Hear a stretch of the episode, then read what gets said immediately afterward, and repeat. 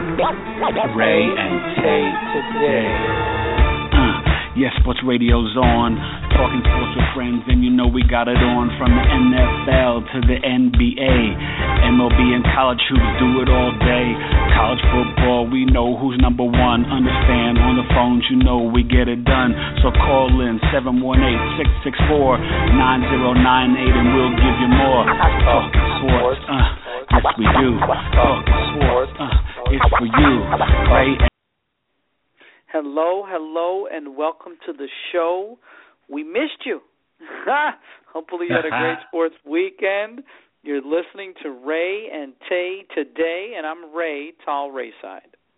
And I'm Tay, Eric Taylor, and it's good to be back after week one. Woo! Tuesday, can you believe it? Give us a call. Let's talk some sports. 718 664 9098. Like always, tweet at us, Facebook us, the email, Ray and Tay today at gmail.com. Also interactive. Check out the website, interviews, everything. Ray and Tay today.com. Ray, we got NFL, some college football, the U.S. Open wraps up, and baseball. The the the pennant races are heating up. Oh my goodness, we'll get into it. We had a double hitter today. I love it. Very old school. Let's start right off the bat Monday night, a double dip. The 49ers are alive and well. Can I change your name to Carlos Hyde? Tell me your thoughts about the new unis and the victory from the Niners.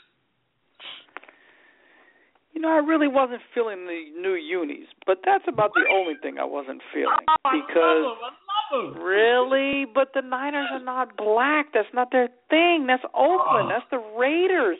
Maybe when the Raiders move to San Diego uh or to San Antonio, then they can adopt the black. But I feel like in the Bay Area the black is reserved for the Raiders. But the other black than that, and red was hot. Yeah, I don't know. It just it's just not it doesn't it doesn't sit right. That's not the, that's not to me that's not the Niners. But what is the Niners is running the football and everybody was worried that Frank Gore was leaving and they didn't know how much Carlos Hyde could play. And folks, Carlos Hyde can play. If you saw him at Ohio State, you could see he could play, and he, it was just a matter of time. And this dude was going left, right, up the middle, showing some speed.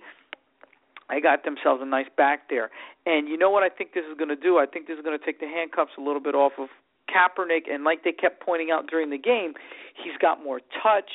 He's a more refined quarterback. I think Colin Kaepernick's ready to come back and be a top five quarterback in the NFL. I know it a looks bold like statement. he worked out well with Kurt Warner, right?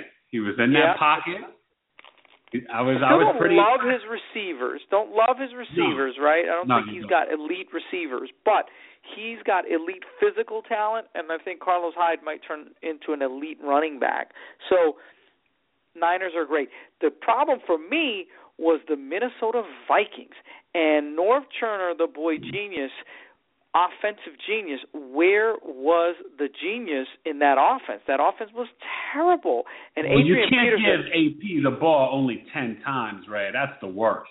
not only that, but it's not like you weren't down the whole game. It's not like it was Denver of last year or two years ago and they jumped on you twenty eight nothing. I mean, you were in the game the whole game until midway through the fourth quarter when they opened up a two score lead. So Adrian Peterson needs to get the ball more. Now I'm particularly upset because I had him on a couple of fantasy teams and I lost by less than one point. But in terms of real football, they didn't use him enough. And definitely in terms of fantasy football, I am irate at Norv Turner right now. But no, uh, I to- totally agree. But look, this this is the positives you have to take out of it from Minnesota. Wallace getting you six for 63. That shows that he's involved and alive. And Kyle Rudolph, welcome back with five for 53. He did have a couple of drops. I think overall we saw the best back statistically of the week was Carlos Hyde, and he's going to have a monster year. We hope Reggie Bush, you know, for fan, you know, gets back, you know, to help them out, you know, the Niners and and to help Carlos Hyde because that could be a little thunder lightning. Teddy B did not look great, but I think a lot of it was on not having the balance. And let's be honest, you know, you got to get more from your offensive coordinator. To me, AP did catch three balls, but I'd like to see that be four balls with 18 carries to 22 carries, not 10 carries. That will never happen again. So that's that's that's that with the San Francisco game, and I do love the jerseys. I I, I can't just say the Raiders that only can have the black. You could throw the black. Look, I want the Knicks to have the black and orange. A lot of teams could throw in the black. It's just it's just the best. It looks the best. How about the Dan Quinn Atlanta Falcons? Ray, wow. Tell me what you thought about that defense, and obviously we got to talk about Chip Kelly and what they did, and we all love Julio Jones.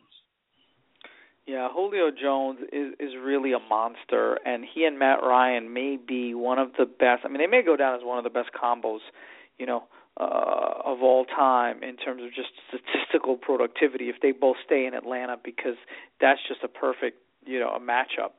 Uh, Roddy White played. I thought that was good and important to yeah. take some of the load off. Look um, good too. Yeah, yeah, yeah. I didn't know how they were going to replace Douglas. I didn't know how the running back by committee was going to work, uh, but it was good enough to win. Um, so if you're Atlanta, you're thinking to yourself, all right, you know what? This, this might be the new era. Um, if you're Philadelphia, so so the Atlanta defense, eh, okay. I mean, holding that Philly defense, Philly offense down is certainly, uh, you know. is But at least they had speed, right? The Atlanta yes. defense was sort of all over the field and that's that's what they want to be, fast and physical. So just right off the bat, Dan Quinn is winning. Do you know what I mean? To me, they've never played like that. Never no, under the fast and furious.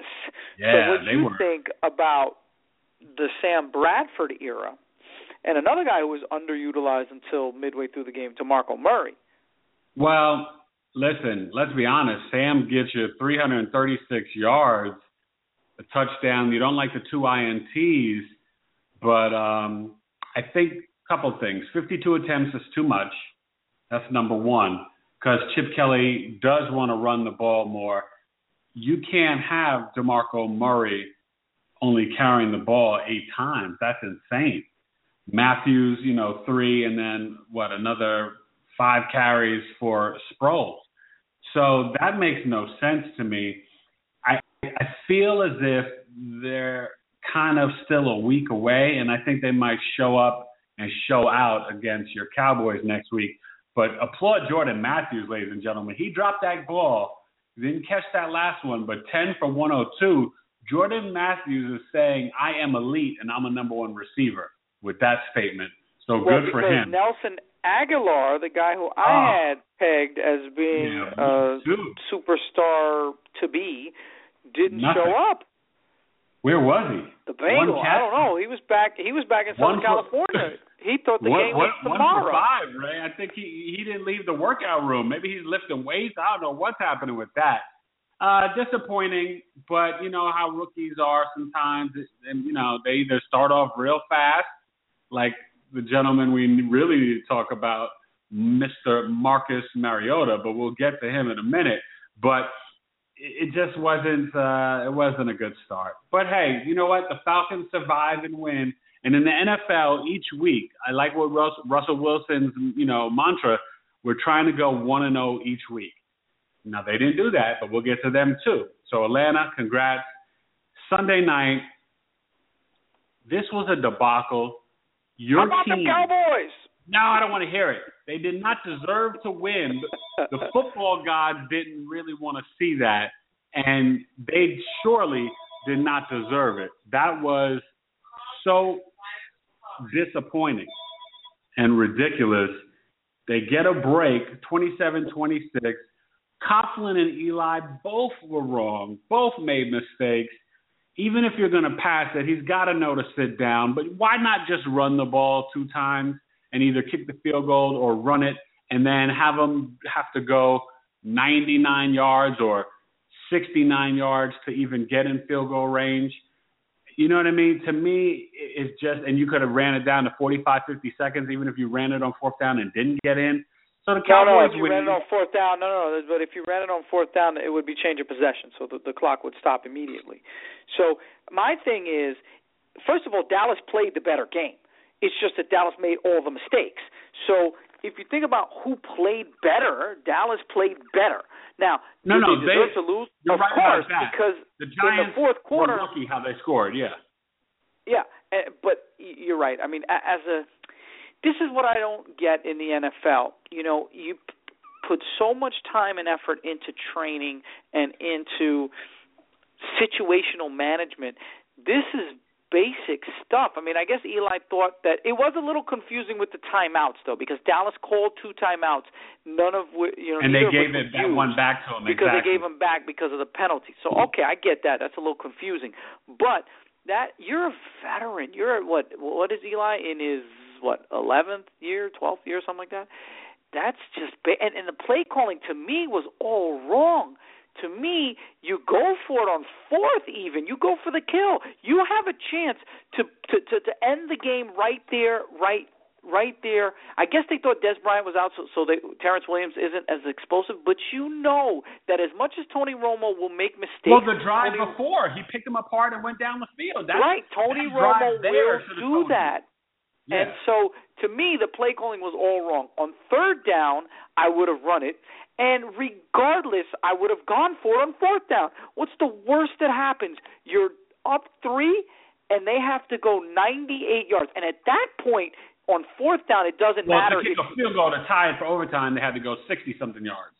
60, right. And at that point, Dan Bailey's pretty accurate and got a good leg. So, yeah, you're right. You got to go 60 yards. But at that point, if you have a chance to go for the win – you go for the win from the one yard line. And at that yeah. point, it doesn't matter if you run or pass on fourth down. You just put it in Eli's hand and you say, make a good decision.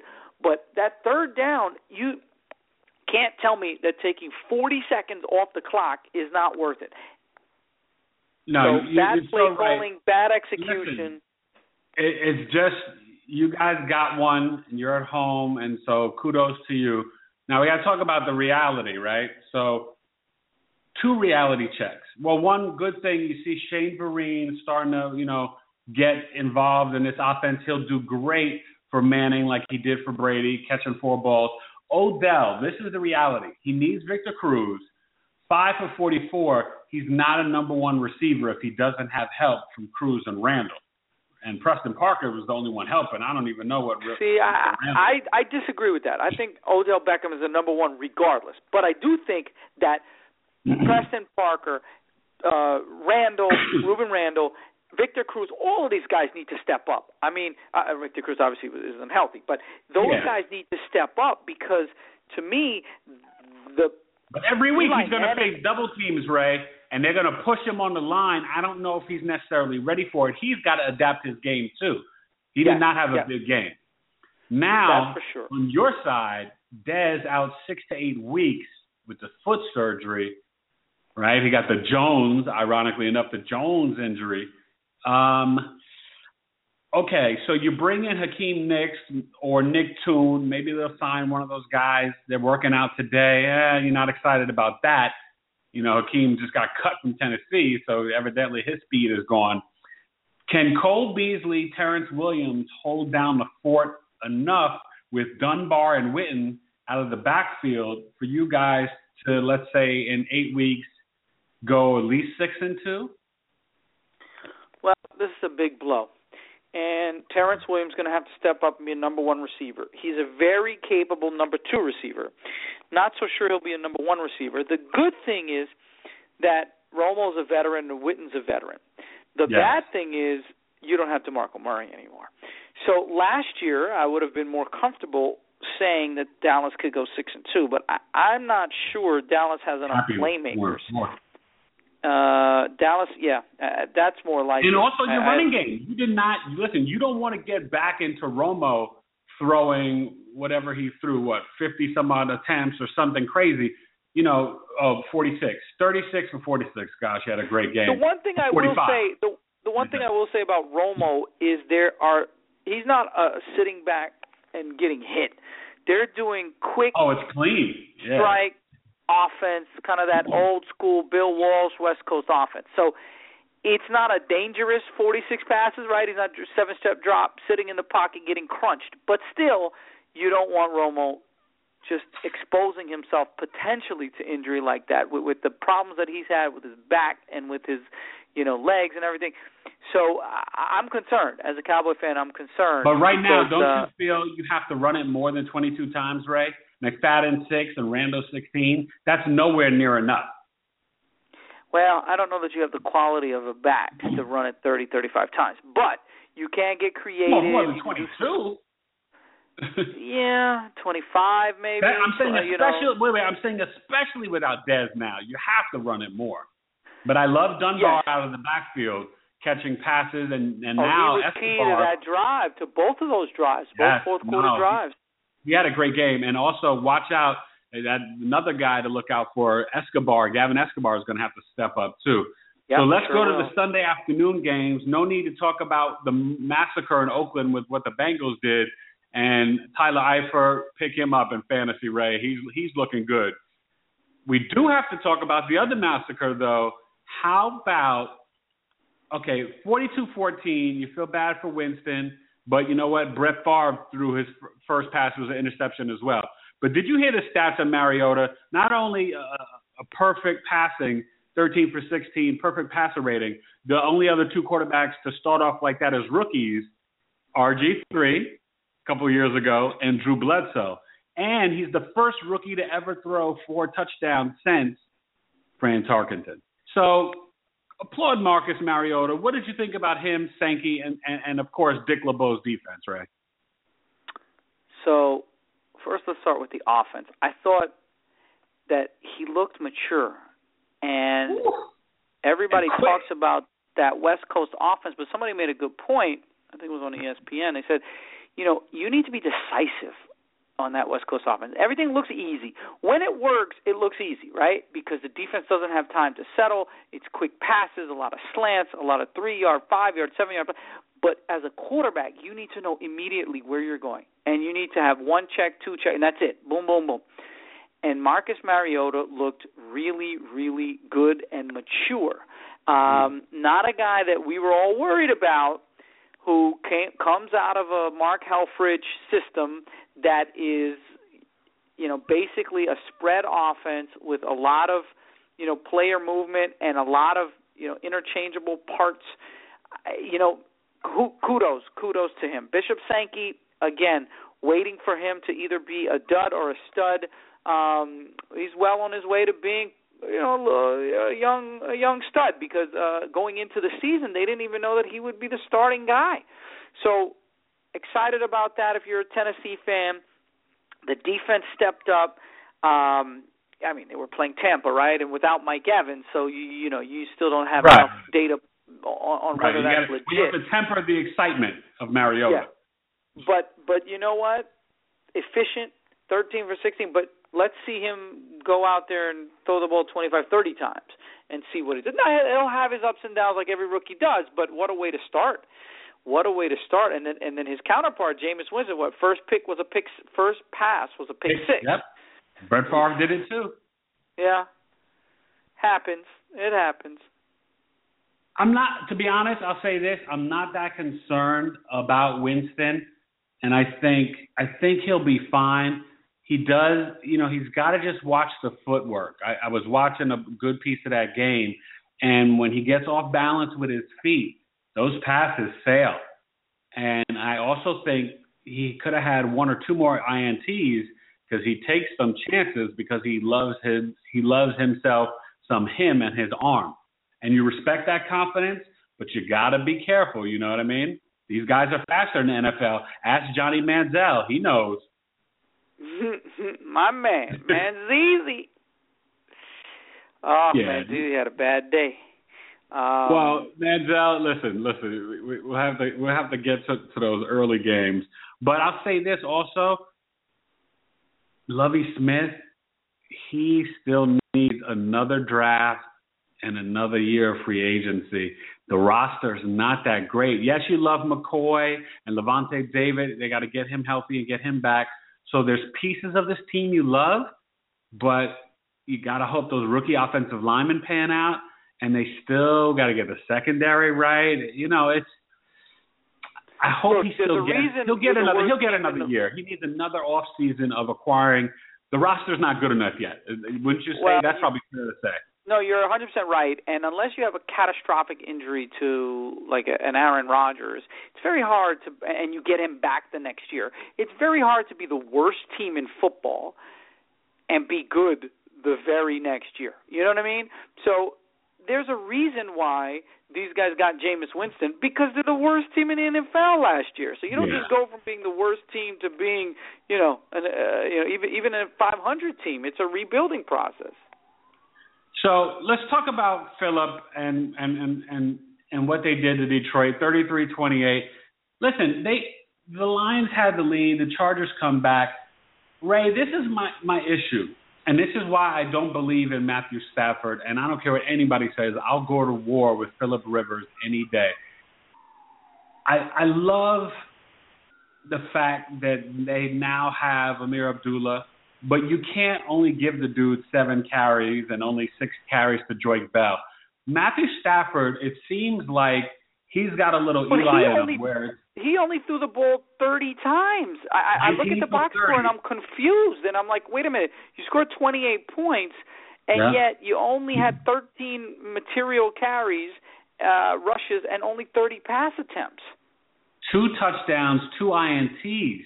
So he's got a little bit of Fitzpatrick in him, and and and you know, Eli. He he throws a lot of interceptions, but it seems like they can't get the rock to the to the rock to Calvin Johnson. I two catches for Megatron for 39 yards, so he did yeoman's work with what he got. But Ray, I mean, we listen. We love Eric Weddle and the and the, the corners. You know, they got Barrett and whatever. But come on, you got to get Megatron more than two balls. And you love Ameer Abdullah getting four out of the backfield. Eric Ebron shows up. I think this was the Chargers being really a, a better. I don't think the Lions are a playoff team. Um, I don't think you picked them to be there either. But ugh, I, I really wasn't impressed. And on the other side, Melvin Gordon, you know, okay, you know, he showed up a little bit, nothing to write home about. I like, you know, Mir Abdullah a lot as well. But I think you're seeing Stevie Johnson. I think you're seeing – you know, Keenan what, Allen with 17 targets and 15 catches for 166. Well, he was probably the fantasy uh, player of the week in terms of receivers. What he did was really impressive.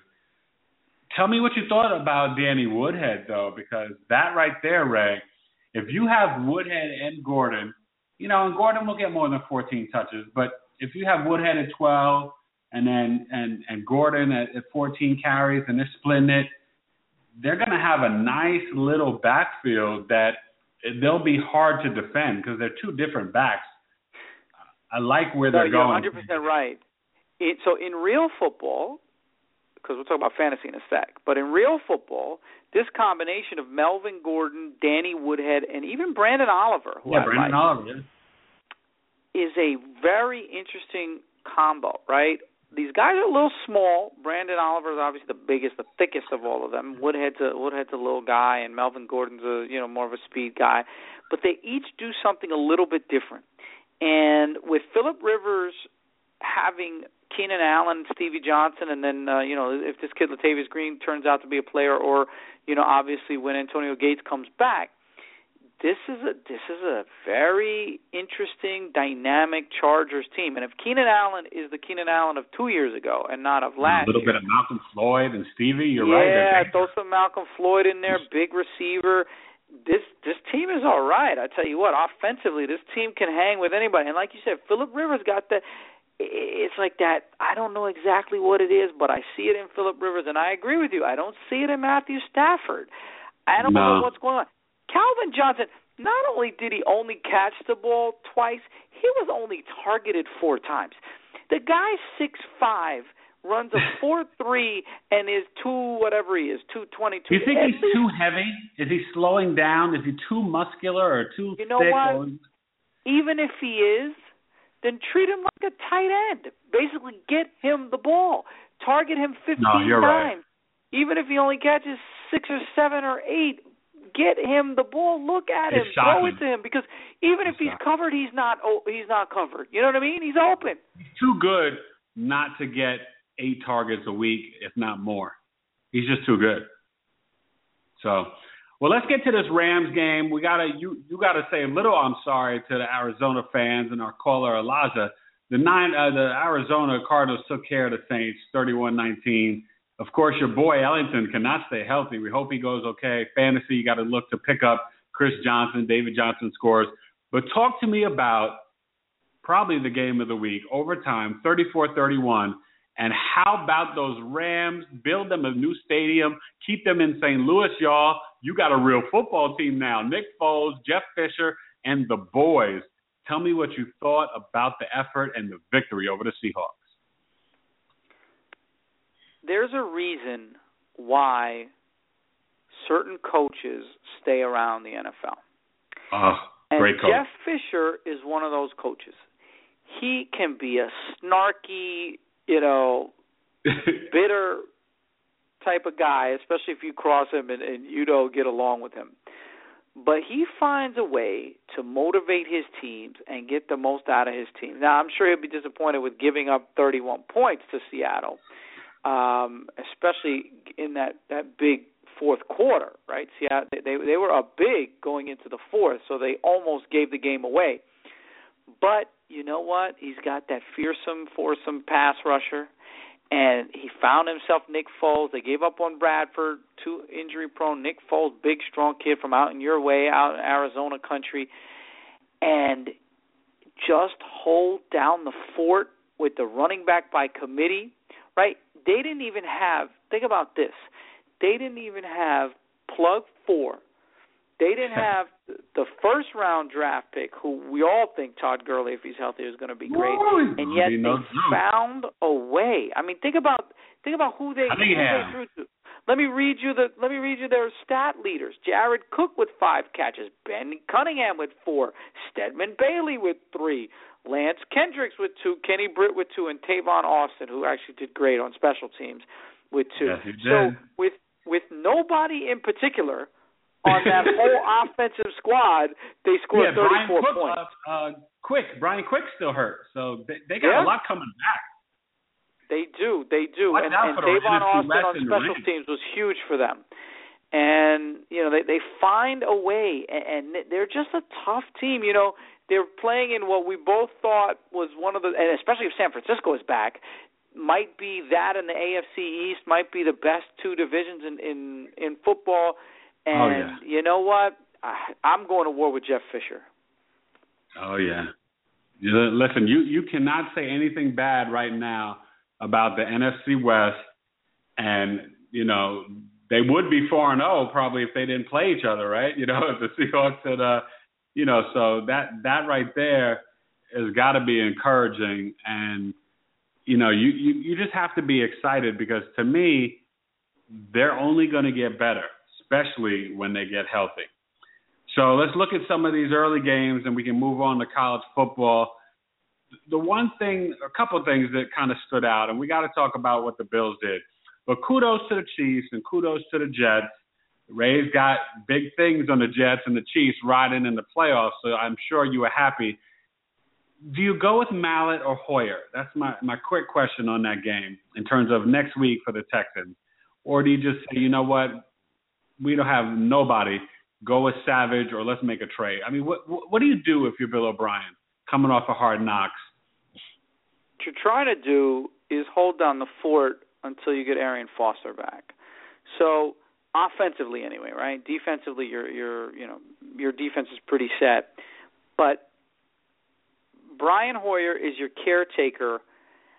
I think, however, that you need a guy, especially without Arian Foster, that can make plays, and I think that's Ryan Mallett. I think he's got the bigger arm. He's got the presence. He's got the like rally around me. Brian Hoyer is your perfect guy if you had Andre Johnson back, you know, from from three four years ago, and you had Arian Foster, Yeah. and you just wanted a guy to to just be the guy, you know, to be the guy to shepherd the offense. But I think this offense is not dynamic enough with Alfred Blue as your primary runner.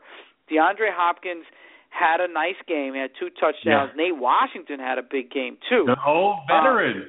The old Shows up. veterans. well, the DeAndre Hopkins is still young, but Nate Washington, the old veteran, Cecil Shorts even did a little bit.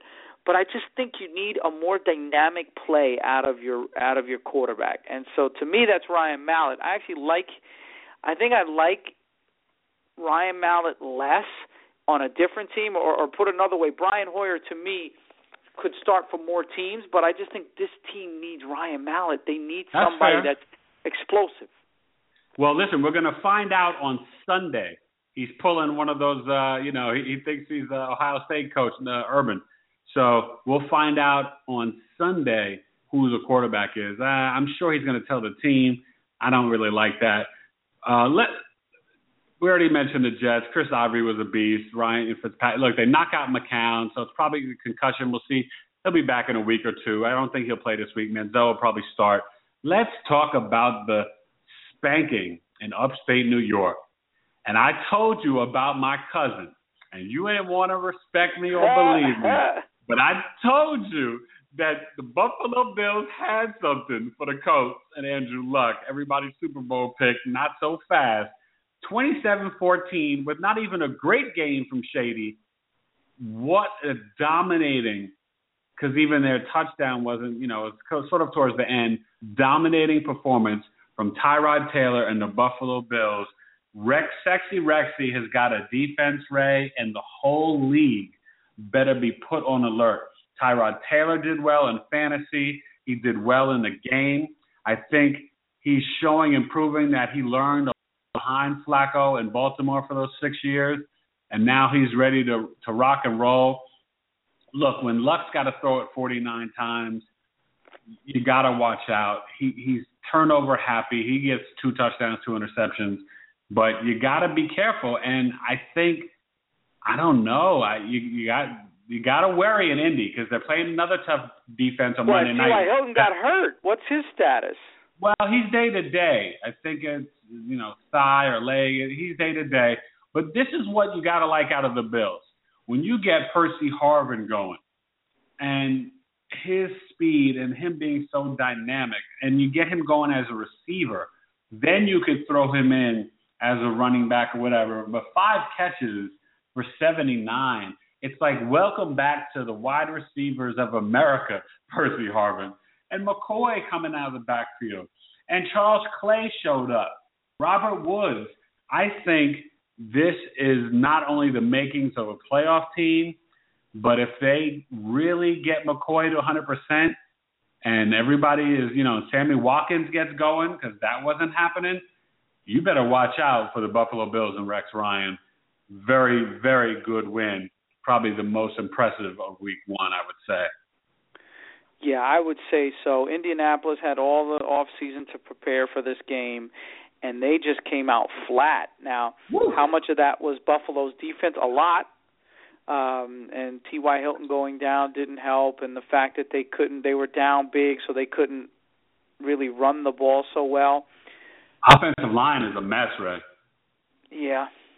Yeah, and he needs that offensive line uh, because you know he's going to sit back there. He's not doing you know the Sam Bradford or the you know dropping back doing quick quick or Marcus Mariota, right? He's going back there traditional dr- go, drop back, you know, run these routes. So your boy Andrew Luck needs some time.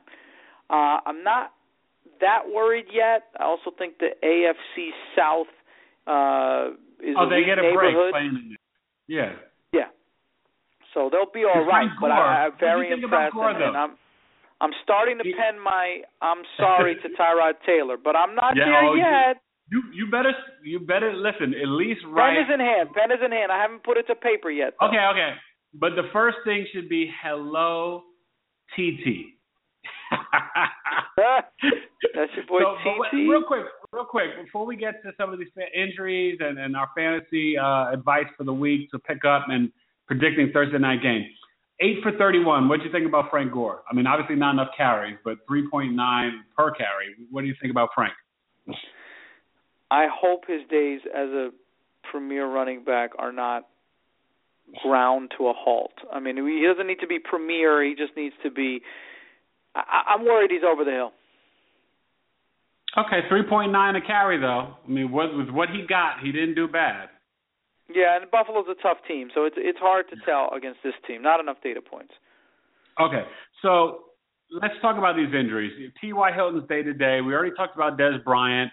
Andre Ellington one to three weeks. DeSean Jackson, it's you know the hamstring. He's going to miss what four to six weeks. You know, I tell you that there, there's some concern with with some of these guys. You don't know when Gurley's going to come back. Brian Quick. You know, those are, those are sort of the major ones. JPP had another surgery. Um, so you know, th- there's not not much. I think overall,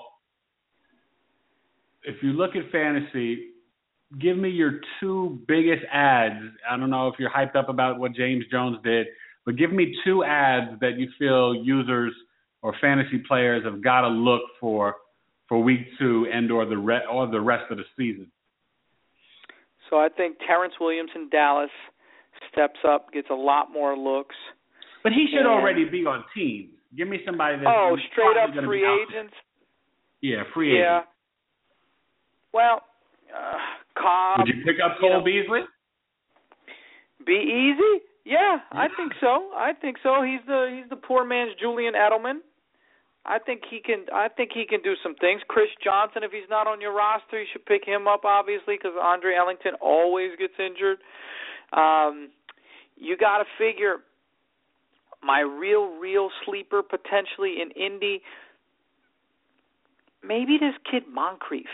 You know, he, oh, yeah. he showed he showed some things last week, and if T.Y. Hilton's down, then everybody moves up a little bit. So Andre Johnson moves up, and and maybe they'll go to the tight ends more. But but maybe this kid Moncrief. No, and remember he had some spurts last season. Last season, yeah, sure. Yeah. Okay, well, let me give you a couple of guys too. Now, I don't get too excited about Seferian-Jenkins, but he is a big guy, and Mike Evans still might miss week two. So, Winston, we Rookie all say quarterbacks right? like their tight yes, ends too. That's the blanket. So, if you need a flex or a number two tight end, I think this kid will be able to do some things for you. So you can get Austin Seferian-Jenkins. you already mentioned Beasley and, and Chris Johnson. I definitely like Chris Johnson. I do like this week though. Don't sleep on DeAngelo Williams for the Steelers being able to have a you know one more big game before Bell gets back, even against that Niners defense. They always stop AP, but let's see them go against the Steelers. And remember, the Vikings had two of their offensive linemen out last night as well. Um, and then Mariota, because one thing I will say about Mariota, yes, he might not always go 13 for 16 and he'll have rookie games, but he will get you rushing yards. And I think him and Tyrod Taylor are two guys that if they're not your backup quarterbacks, there's some weeks that you'll be able to play guys like that. So I like Tyrod Taylor and Mariota too, the quarterbacks. Don't don't get too excited. And oh, Tyler Eifert at tight end. You got to pick him up. He, him, and Dalton look like you know he's running the show. Gresham's gone and him and Dalton look great. But don't don't go crazy about Andy Dalton. He's got to do it a little bit more. And he is a regular season quarterback, so I guess you can you can play him. So that's that's the fantasy tips from Ray and Tay. Make sure you pay attention. We got to slide on to Saturday. Oh no, we got to pick Thursday night football before we get to college football. Ray Peyton Manning, we didn't talk about that game. Suggs is out for the season, so we got to mention that. And CJ Anderson might not play Thursday, the ankle. They're saying he probably will, but I don't know if I trust them. So you could look for Ronnie Hillman. Give me your thoughts and give me the score. Broncos at Chiefs, and your Chiefs look great week one. I'm a little worried about the Broncos. I'll be honest with you. Uh, yeah that offensive juggernaut is not what it used to be, and I think it starts with Peyton Manning. Uh, losing C.J. Anderson potentially could be big. Ronnie Hillman's been very erratic. I mean, there have been some games where he's been great. Having said all of that, I still think that they're just a bit better, especially if this defense can play. And Aqib Talib made that huge play in the game to really salvage the game for them. So I think between Ware and and those guys on the offensive line, I mean defensive line, sorry, keep leave in the, in the secondary, they are good enough to hold down uh Jamaal Charles and Jeremy Maclin. So I think you're going to have to get secondary players, and I'm not sure Travis Kelce is going to catch you two touchdowns again um, on this Denver team. So I like Denver. Close game, 27 24. Hmm. Okay. Well, listen, I, I gotta say, I like you, I was impressed, and Kelce and Maclin, wow, that's that's a new law firm. They they looked really, really strong.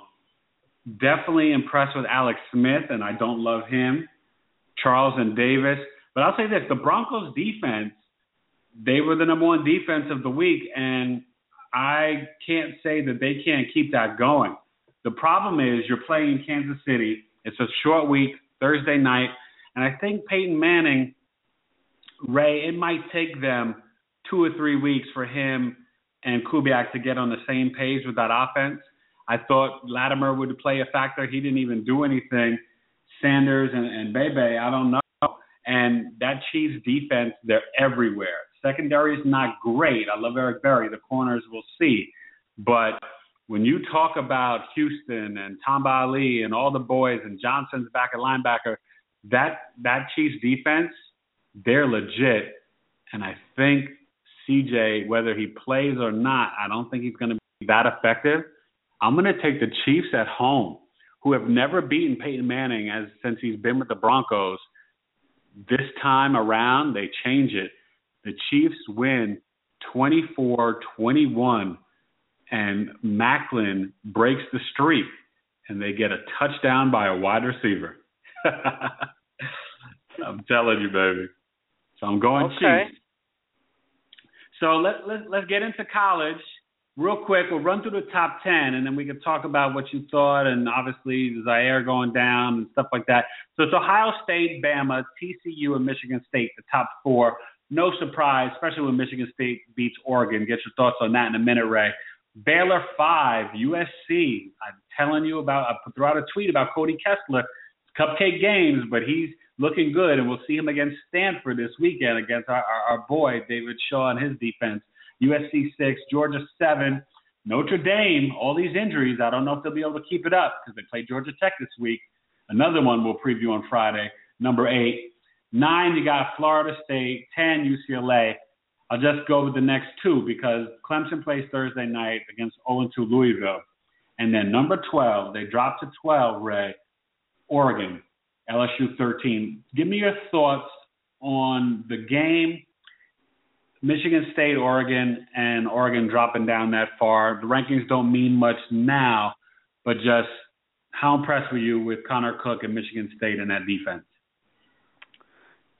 Like we said, this was going to be a grudge match. They all remembered how they were up going into the fourth quarter in Eugene last year. Michigan State came out, played their game, played D, and you never really thought that Oregon was going to win the game. I mean, you kind of said, all right, Michigan State's got this start to finish. And that's usually not the case with Oregon. I mean, this team has been yeah. maybe the best. Them and Alabama have been the best two programs for the past five years and Alabama dating back much longer than that. In, in fairness to them, they have to drop Oregon, but they're still a very good team. I mean, at 12 with one loss, they still can make their way back up. They have to go through a tough Pac-12, but but they're fine. You look at these top teams, and again, SEC, SEC, SEC, right?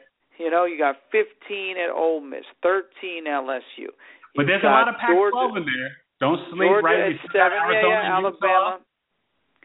True. Arizona, later down. Yeah, later, later down. Yeah.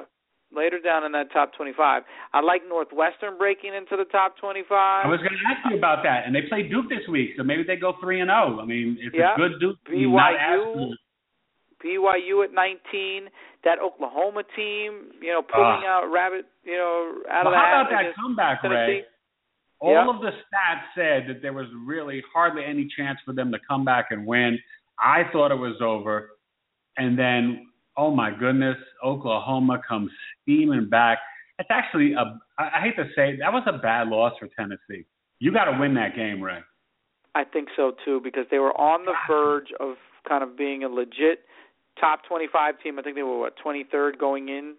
Yeah, you got to win that. They're at home, and it's a national game against a you know a Big 12 school. You got to you got to seal the deal there. You got to you got a hundred thousand fans in Knoxville. You got to win that game. I agree with you. And we'll talk about it on Friday. Some big matchups, right? The Georgia Tech Notre Dame, Ole Miss, Alabama, USC Stanford, LSU Auburn. Let me say this Auburn is so lucky to be 18. It's ridiculous. Jacksonville State, I don't know how the coach doesn't go for it with 40 seconds left to try to get in field goal range. He just sits on the on you know takes a knee and plays for overtime. How do you do that when you're at Auburn and you're not even a Division One school and you got these kids on the ropes? You got to go for it, and then in overtime they just didn't play. I I couldn't believe what I saw. Very disappointed, and those kids played so well. They should have beaten Auburn, and then BYU beating Boise State. That was big. This week BYU against UCLA is going to be a great game, but too bad it's in UCLA. So college football, man, it's exciting, Ray. It it is, and we got a lot to talk about on Friday. And what's oh, cool is that definitely. there are a lot of good games with potential national championship implications this early in the season. So that that's a, always exciting. Week three, right? It happens quick. So tell me about the the U.S. Open. We we obviously know with the men, the Joker and Federer, a classic match. You know, you thought Federer might push it a little bit further.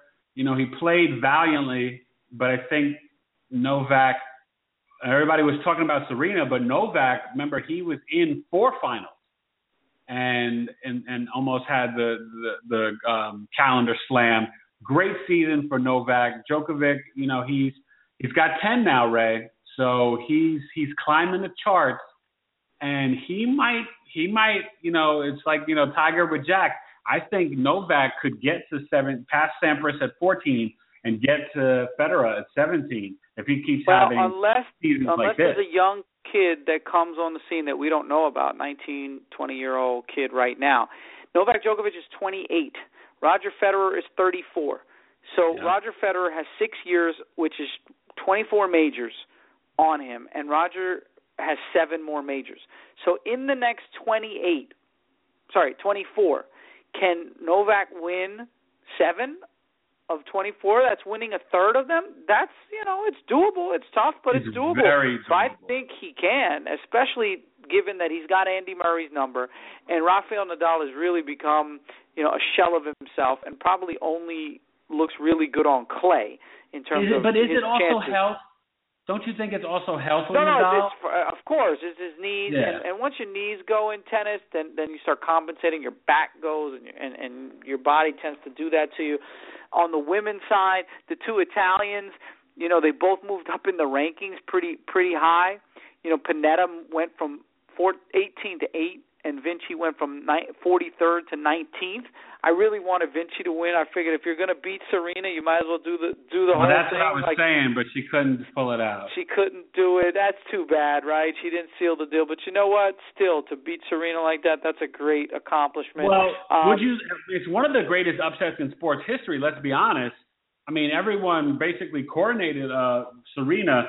This was like a Buster Douglas moment. The way Serena's been playing. Now, I will say this: Serena, she has played poorly. You could debate this season, but she's overcame her own mistakes and some issues with her serve to win three of the four. But the way she was going, you thought she would just steamroll in terms of the quality of opponent she was playing. But uh Vinci, Roberta Vinci, man, give her credit for knocking down Goliath, right? Yeah, she's definitely got to get her due. And when you look back on this 2015 U.S. Open, that'll be the story, which is too bad. It's almost like Josh Hamilton when he had that unbelievable home run derby, but Justin Morneau won the thing. You know what I mean? He's the guy you remember, but Justin Morneau has the hardware. that Uh, last one in 2000 and what was that 2008 at Yankee Stadium when they closed the old Yankee so Stadium. true. It's very true. Well, listen, perfect segue. Let's finish the show strong. We've been neglecting the old national pastime because Ray's declared the NFL as that now. Baseball. And right off the bat, we got to go to the American League because guess who's in the mother effing house, Ray. The Texas Rangers, ladies and gentlemen, a half a game. They took out Ray's Angels, and now they're gunning for the Astros. Prince Fielder and the boys. Wow, Ray. I cannot believe it, but I wasn't surprised. I've been tooting Texas for a long time since the All-Star, All-Star break, and I think momentum is on their side, and I think they're going to win the AL West, and Houston won't be able to overcome the Yankees, and they're going to go home. Unless, well, actually, no, they'll they'll have the well, second. no, they'd come to the Yankees for that for that one they, game yeah, playoff, they have right? the second wild card, so Houston would have to come to the Yankees. Right. I think, Uh, yeah, know because? Minnesota am- Minnesota's not quite. They have seventy five. They'd have to do a lot to catch. They'd have well, to do no, a lot. Minnesota, no, Minnesota, Houston, and the Texas Rangers are all within a game and a half of each other. So Okay, so Minnesota still got a shot too. yeah, yeah, yeah, Minnesota absolutely has a shot. And Yeah. look, Texas Rangers are four games ahead of the Angels with what 19 to play, so probably safe. So it probably comes down to Oh. the Yankees, the Twins, the Rangers, and the Angels for that wild card. Because I'm giving Toronto the AL East. I think Oh yeah, uh, Toronto, the Royals, those are locks. So we have the AL West in play and the two wild cards in play. That's great for the last. What do we have? Two and a half weeks of the season. Yeah, 19 games. So, all you baseball fans out there, your baseball Woo. fantasy should be over. Now you Well, no, we're in the playoffs. I'm in the playoffs, man. Yeah, depending on how you configured the league. Yeah, yeah, you're right. Playoffs This would end first this Sunday. 23 is the week of the playoffs, and I'm I'm in it. I think I was the fourth seed, something like that. So it should be fun either way. Now let's look at the the NL Ray. The Washington Nationals are gone nine and a half back. Congrats to the Mets. Their magic number is at ten. I love when we start getting the magic numbers. That's always fun. We know the Cardinals. They they they pretty much have it, but the Pirates have really come close. They're two back. So you know, the, you know, St. Louis only three and seven in their last ten. The Pirates that's are huffing and They- puffing. And give the. Mets credit. The Mets have the biggest division lead of anybody in baseball, nine and a half games over the Washington. Nationals. And they I think they'll be able to rest Harvey a little bit, which is the right thing to do. I don't care about this controversy. Keep his innings down so he can pitch in the playoffs because the division's clinched. You took care of But the did Nationals. you hear about the like the cockamamie way they're going to do it? He's going to pitch basically half a game, and the other reliever is going to hopefully pitch the other half of the Yeah, game, or they might piece it together. I don't really love that approach. I don't know if I love it, but look, you got to give him some work. You don't want to sit him, so give him four innings, and um, and then tell him to chill. Don't overwork him and have him go six or seven. I would even do three innings if you want to be honest. He still needs to pitch so he doesn't get rusty. But um, they'll coast. Now look, the Pirates and Cubs. The Pirates, they've got that over the Cubs. So the Pirates are close to seeing if they can catch St. Louis. They won the first part of the doubleheader over the uh, Cubs uh, in the early game. I don't know what the score is now. Second game, you have an update on that. But I give the Pirates a lot of credit. But with the Cubs at 82 wins, they're looking like The Cubs They're are up have- two nothing in the sixth, okay. So bottom look, the they, they they're not going to get caught by the Giants. So unless the Pirates catch St. Louis, it's going to be what you're seeing in this doubleheader: Pirates versus Cubs. And I, you know, look, the Dodgers they've extended their lead, so kudos to them. They're seven and a half up. Their pitching has just been superior. Um, the Diamondbacks, you know, they were close to 500 for a bit, but they hit a wall. So, you know, basically, the Giants, we won't see the defending champs in the playoffs this year, Ray. And you'll miss Bumgarner, but you know what? when you see the Mets and Cubs in there, it's going to be exciting for baseball. And I think that's that's what you got to be happy about. I want your thoughts because I'm going to lay down mine on, and I know you threw out the tweet. We we can say congrats to Big Poppy and 500 homers for David Ortiz. Now he was in one of the early scandals when he was in Minnesota. Potentially, you know, there wasn't there was smoke and maybe a spark or flyer. There wasn't conf- fire. Wasn't confirmed that he used steroids, but there was rumors of him using steroids. How do you feel about how we look at Ortiz? Is he a cheater? Is he a Hall of Famer? How do you view him? Most of it's been DH, so you could even debate is he a Hall of Famer because he doesn't always play defense. So he's a perfect example of so many different things happening in baseball. The DH non DH issue, right? I think he gets in because of his performance. I mean, Edgar Martinez, you know, started out as a third baseman and ended as a DH, but David Ortiz's impact on the game, his three rings, his just bringing baseball winning back to Boston, and you clutch know, second hitting. to none, and clutch hitting. He, he and Manny Ramirez made for the devastating mm. three four combo and and you know as Yankee fans we had to go through them all the time. Now in terms of steroids, you know we talked about this with Al Trautwig, so go back to our Al Trautwig episode everybody. It was a great Yeah. discussion about all all over the sports map and specifically about steroids. You know, I I have gotten to the point where it's not forgive and forget, but I think you almost have to look the other way and say this whole era is tainted because remember I keep coming back to this number. When A-Rod was busted 103 other people were guilty or were caught and their Yep. names didn't get released. And We've never the reporter learned who their released the name is eh, you know should should go to jail or something like that. That was blatantly illegal. Now I'm not saying I'm a, I'm supporting A Rod and, and what he did, but the point is that this is prevalent and was prevalent in the sport of baseball.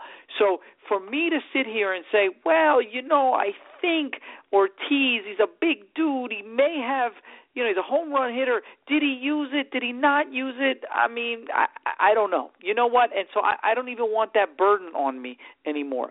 I just want to on the field, and I think that we just say the whole era is tainted. We say, So we look, need to have a wing in the hall where Clemens, Bonds, A Rod, Big Poppy, where these guys are in and say they played in this era. Yes, Now, to absolutely. me, I won't go everybody from '90, everybody who played the, in the '80s, the '90s, and the 2000s Right, has because a how do you know? I mean, look, everybody says, "Oh yeah, Bagwell, Biggio are clean." Eh, you don't know that. You say No, that, but you you don't. don't know that. no. Okay. Just like there was the live ball era and the dead ball era, this is the juice era. Uh, that's Yeah. it. It's as simple as that. 80s, 90s, But- and 2000s but I will say was this. the steroid era. I will say this, Ray. It doesn't mean that I want Palmeiro, Sosa, and McGwire in because I think for them, they wouldn't even be a thought if they didn't use the steroids. Does that make sense? Is that fair? It does, but it I don't know where. So where do you draw the line? I mean, where do you draw the line? The guys that you believe used steroids after they were Hall of Famers. So Barry Bonds, we're presuming used it about halfway through his career, and Clemens as well. I don't know. I think you can't. I think you let them all in. I I, I hate You to let say it, but I, Sosa, Palmeiro, and McGwire. See, I'm not. I'm not ready to let those three guys in. If their stats, because look, baseball is all about stats. If their stats and if their impact on the game was enough for them to be Hall of Fame, and I'm specifically talking about Mark McGwire here, because all he basically all he did was hit home runs. But if their stats were legit enough to get them into the Hall of Fame, and you thought that their on-field performance was Hall of Fame worthy, I think you let them all in. I, I've just come to that conclusion. This is just the only way you move on, and you and you taint the whole era, and all of baseball takes one on the chin for this. It's always a great topic. We'll talk about it. Listen, Friday we're coming back strong. Ray's got the Broncos. Hayes got the Chiefs for Thursday. We're gonna bring you bring to you week two NFL picks, some fantasy stuff. We're going to come back so college- strong. You're going to think we're on steroids. Yes, and college football, and of course, we'll talk a little bit of MLB. But a big, busy show on Friday with a lot of predictions, and uh, we're pretty good with our picks. So take a listen, you know, and, and we'll give you uh, some guys to put in. Maybe we'll do a, a daily, you know, like the daily fantasy sports lineup. So if you're doing your FanDuel, maybe we'll give you a lineup that Ray and Tay would uh, pick, so you could, um, you know, maybe even emulate it or see how you would do with it. Great show, Ray. And um, hey, like always, fun and great listening and, and talking sports with friends. We are out. Have a great sports week. We'll catch you on Friday. Peace.